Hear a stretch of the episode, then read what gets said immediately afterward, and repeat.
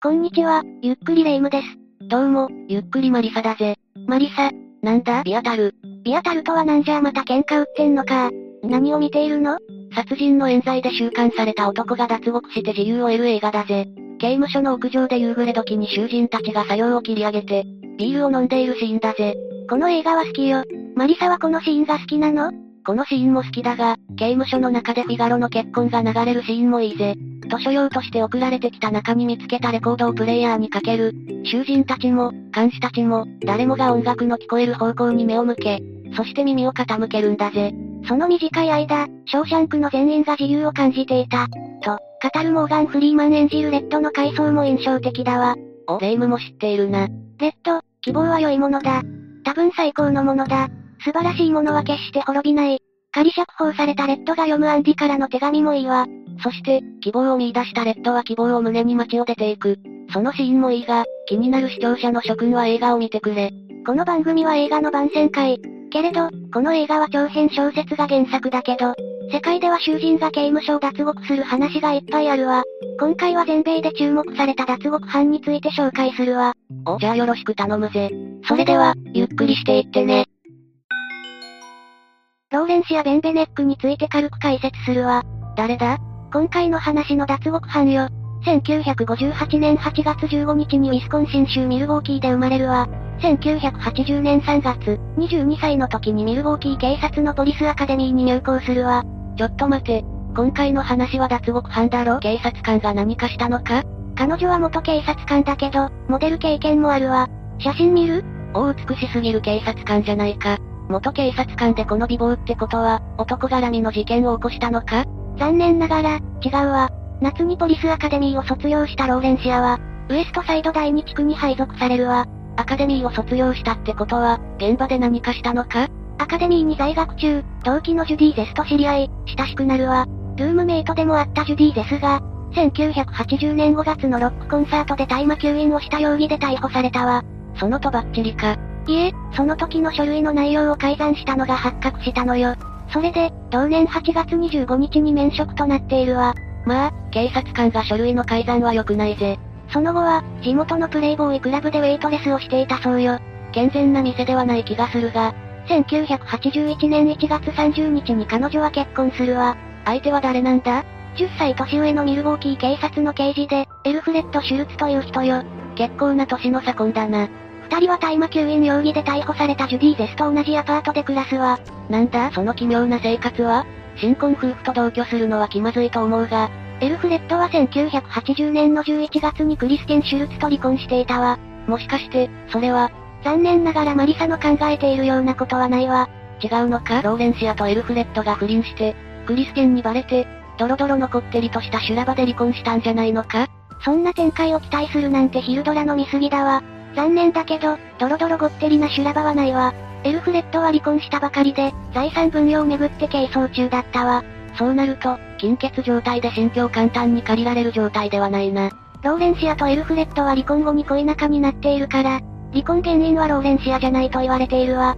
ドロドロごってりの修羅場話を魚に酒を飲みたかったぜ。まさに他人の不幸は蜜の味って混沌ね。ここからが本題ね。1981年5月28日午前2時15分に事件が起こるわ。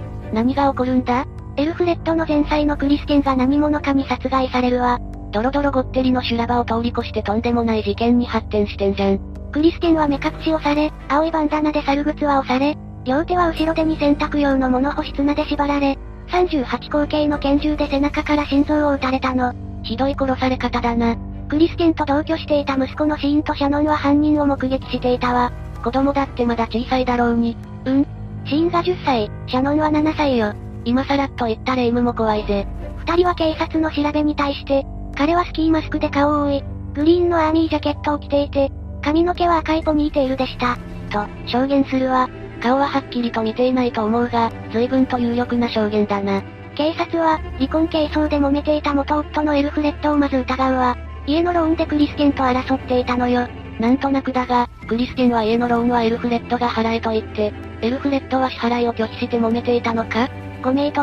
憤慨したエルフレッドは、クリスケンの顧問弁護士に、あいつの頭吹き飛ばしてやろうか、と、毒気づいていたそうだわ。さらにエルフレッドが所持していた、スミスウェッソンの38口径が凶器であることが判明したわ。凶器も動機も十分ね。犯人はエルフレッドで決まりだな。ところがエルフレッドにはアリバイがあるのよ。なんですと犯行時に勤務中で、同僚の刑事といたというのよ。刑事のアリバイを警察官が証言するんなら、間違いないな。そこで、今度はローレンシアが疑われるわ。事情を鑑みれば、ローレンシアにも嫌疑がかかるよな。ローレンシアにも動機はあったわ。やっぱりあるのかローレンシアはクリステンに家からの退去を要求していたわ。もしかして、ローレンシアは、そこは私とエルフレッドが住むべき家だ。なんとなくの想像だけど。そうだよ。だから、ローレンシアにも動機はあったわ。じゃあローレンシアを調べれば事件は解決するぜ。警察はローレンシアを調べるわ。彼女はクリスケンの家の鍵と、凶器の拳銃を持ち出せる立場にあったわ。これで証拠が上がれば、ローレンシア逮捕だぜ。グリーンのアーミージャケット、強行に用いられた物保湿なと、青いバンダナをローレンシアは持っていて、さらにアパートの周りから赤毛のウィッグも見つかり、鑑定の結果、犯行現場に落ちていた髪の毛と、発見された髪の毛は一致するわ。状況証拠が揃っているな。事件当時家にいたというローレンシアのアリバイを証明する者もいなかったわ。ローレンシアの逮捕で事件解決だな。 1981年6月ローレンシアは夫の元妻クリスケン殺害容疑で逮捕されるわ。ローレンシアは一貫して無罪を主張していたけど、起訴されてしまうのよ。全米が注目した裁判で、ローレンシアは派手なメイクと衣装で法廷に姿を見せるわ。無罪を主張しているなら、控えめな方がいいと思うぜ。その格好が非難の的となり、新聞はローレンシアのことを、冷徹な殺人犯として書き立てるわ。印象が悪ければ何とでも書かれてしまうぜ。そこで、検察側の証人として、警察官時代の同僚であり、ルームメイトの、ジュディですが証言台に立つわ。同僚であり、ルームメイトなら、ローレンシアに有利な証言をしてくれそうだぜ。しかし、ジュディ・デスの証言は、ローレンシアに、報酬をあげるからクリスケンを殺さないかと言われました。と、証言するわ。ジュディが有利な証言をしてくれる。と思っていたローレンシアにとっては痛い証言だな。自分を助けてくれるかもしれない。と思ったジュディの証言を聞いたとき、愕然としたと思うわ。その後も無罪を主張し続けるけど、証言と証拠の揃った裁判を覆すことはできず、陪審員の下した評決は有罪、仮釈放審査なしの終身刑の判決が下されたわ。1982年3月のことだったわ。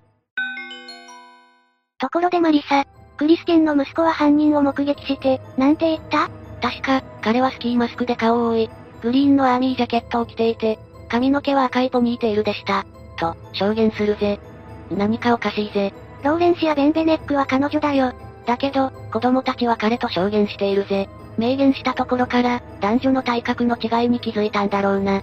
さらに、クリスケンの家の鍵と、凶器の拳銃を持ち出せる立場にあったというなら、夫のエルフレッド、ルームメイトのジュディも、鍵と拳銃を持ち出せる立場だったわ。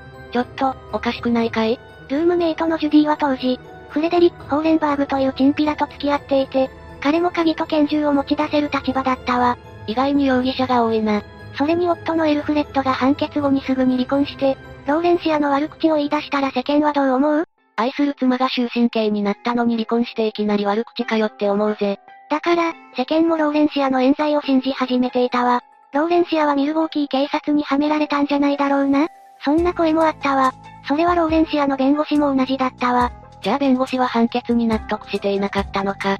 そこで弁護士は再審請求をすることになるわ。では、まず有罪が確定したローレンシアは、ウィスコンシン州の敵チェダ刑務所に収監されるわ。 1982年だから、24歳くらいか、途方もない年月を刑務所で過ごすことになるのか。仮釈放審査もないから、死ぬまで刑務所の中っていうのは想像したくないわね。私なら発狂しかねないな。ローレンシアの場合は、刑務所の中で、ウィスコンシン大学パークサイド校の博士号を取得して、模範囚として多くの囚人たちから慕われたわ。自分を見失わずに日々を過ごしたのか。刑務所の中で学位を取れるのは、社会復帰に大いに役立つと思うわ。あの映画の中でも主人公は多くの囚人に高卒認定の資格を取らせていたな。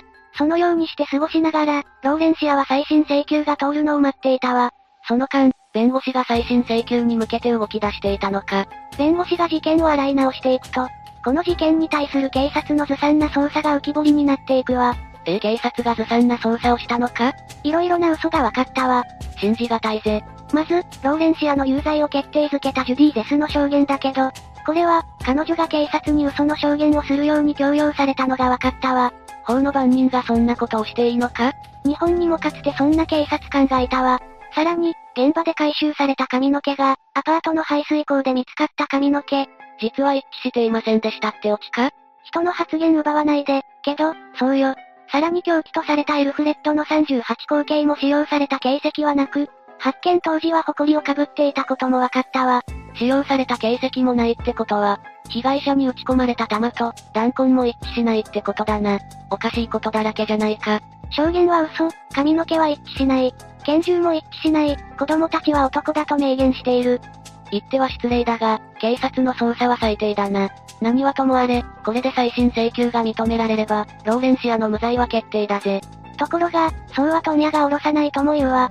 この場合、再審再審請求を認めてもらいたいのに、裁判所っていう問屋が下ろしてくれないのかなかなか巧みな表現ね。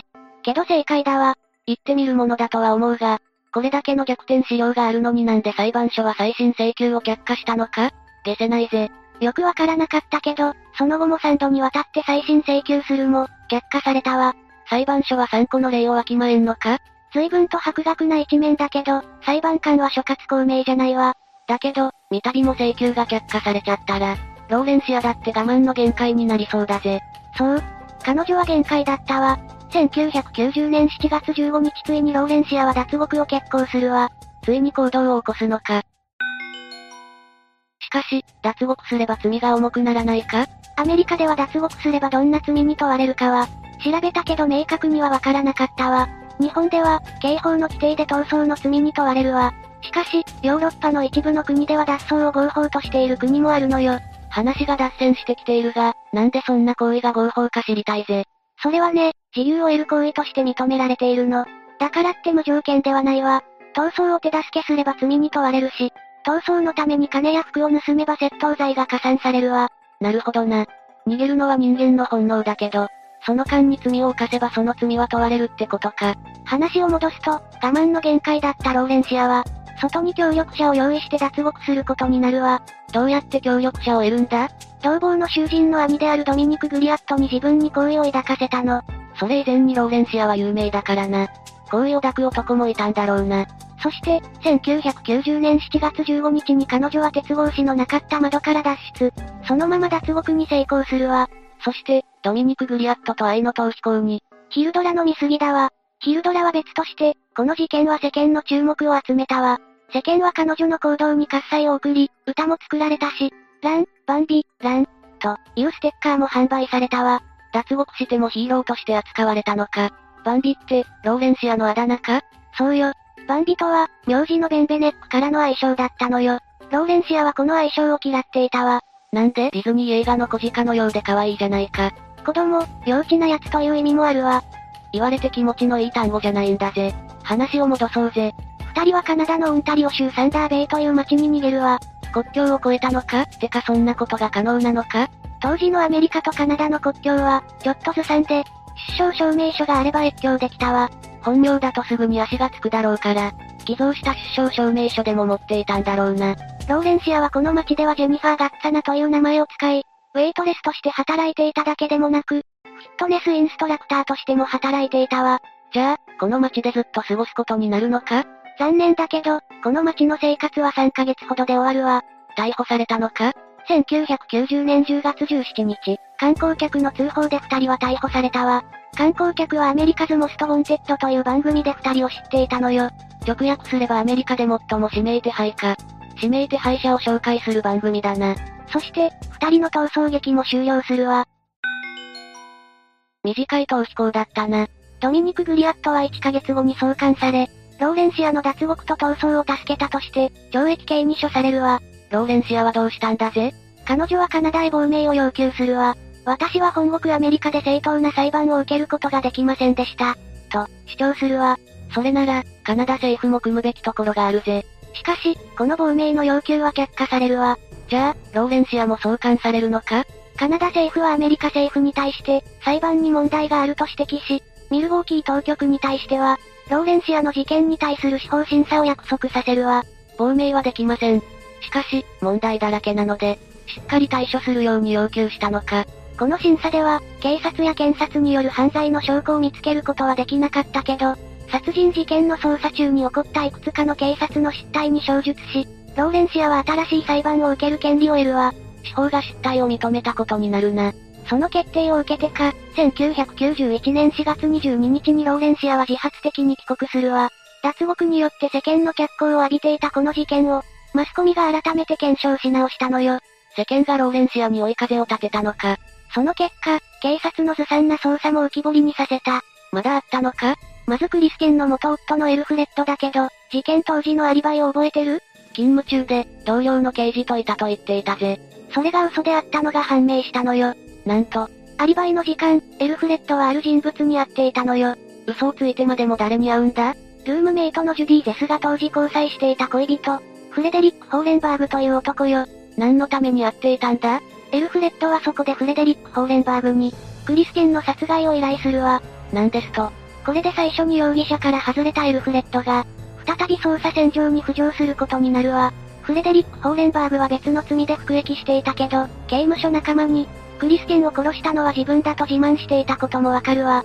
事件当日、フレデリック・ホーレンバーグが目撃されている事実も明るみになるわ。これで事件の真相がわかり、めでたく事件解決だな。ところが、フレデリック・ホーレンバーグは塀の中で自ら命を絶つわ。なんですとこれでは本人への尋問も事件の真相も闇の中じゃないか。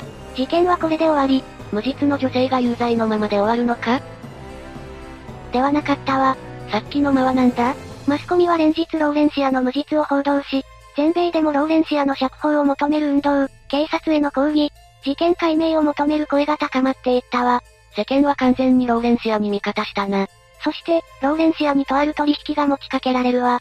誰がどんな取引を持ちかけるんだぜさっきも言った通り、全米中がローレンシアの釈放を求めていたわね。そうだぜ。検事との話し合いの場で、ローレンシアは司法取引を提案されるのよ。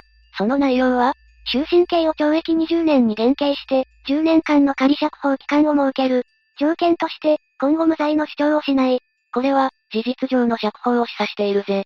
確かに、懲役20年で仮釈放期間を10年とすると、有罪確定から10年間服役しているから、仮釈放される。魅力的だけど、条件として罪を認めることになる。簡単に答えが出せるようなものでもないな。悩んでしまうな。わかりました。で、答えの出せるものではないわ。ローレンシアはどうしたのさ。無罪を求めて戦うよりも自由を選択したわ。取引に応じたのか、この決断は苦しいと思うが、当然だとも思えるぜ。 1992年に刑務所から釈放されたわ。晴れて自由の身になったローレンシアはどうしたんだローレンシアはウーマンオントライアルという、自身の経験についての本を執筆したわ。自伝を執筆して、自身の経験を語っていこうとしたのかそれはわからないけど、この話を元にしたドラマも制作されているわ。今まで良くも悪くも話題の人だったからな。全米中に顔が知れているから、どこに行ってもすぐバレちゃうな。さらに法律上も、健康上でも問題を抱えるようになるわ。何かあったのマリファナ所持の容疑で再び逮捕され、破産を申し立て、C 型肝炎やその他の健康上の問題を発症し、さらにアルコール依存症になるわ。せっかく自由の身になれたのに、色々な意味で話題になるな。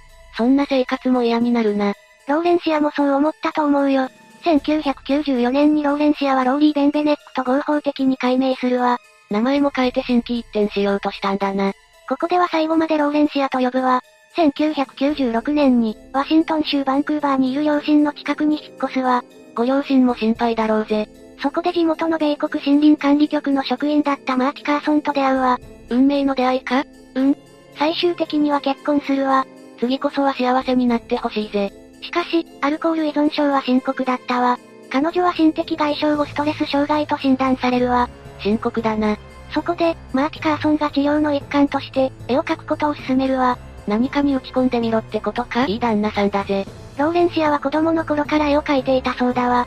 じゃあ絵の腕はありそうだぜ。個展を開いたほどよ。お、では絵を描くことをきっかけに立ち直るのかマーチ・カーソンはローレンシアのためにスタジオまで作り、彼女も絵に没頭したわ。いい旦那さんだぜ。しかし、そのスタジオは火災で全焼し、彼女の絵も燃えてしまうわ。何も言えなくなったぜ。その後もアパートの2階から転落して重傷を負い、膝から下を切断することになったり、何かと話題性にこと書かなかったわ。不幸な星のもとに生まれたとしか思えないな。そんなローレンシアも2010年11月20日、オレゴン州ポートランドの病院で亡くなるわ。去年52歳。死因は肝不全だったわ。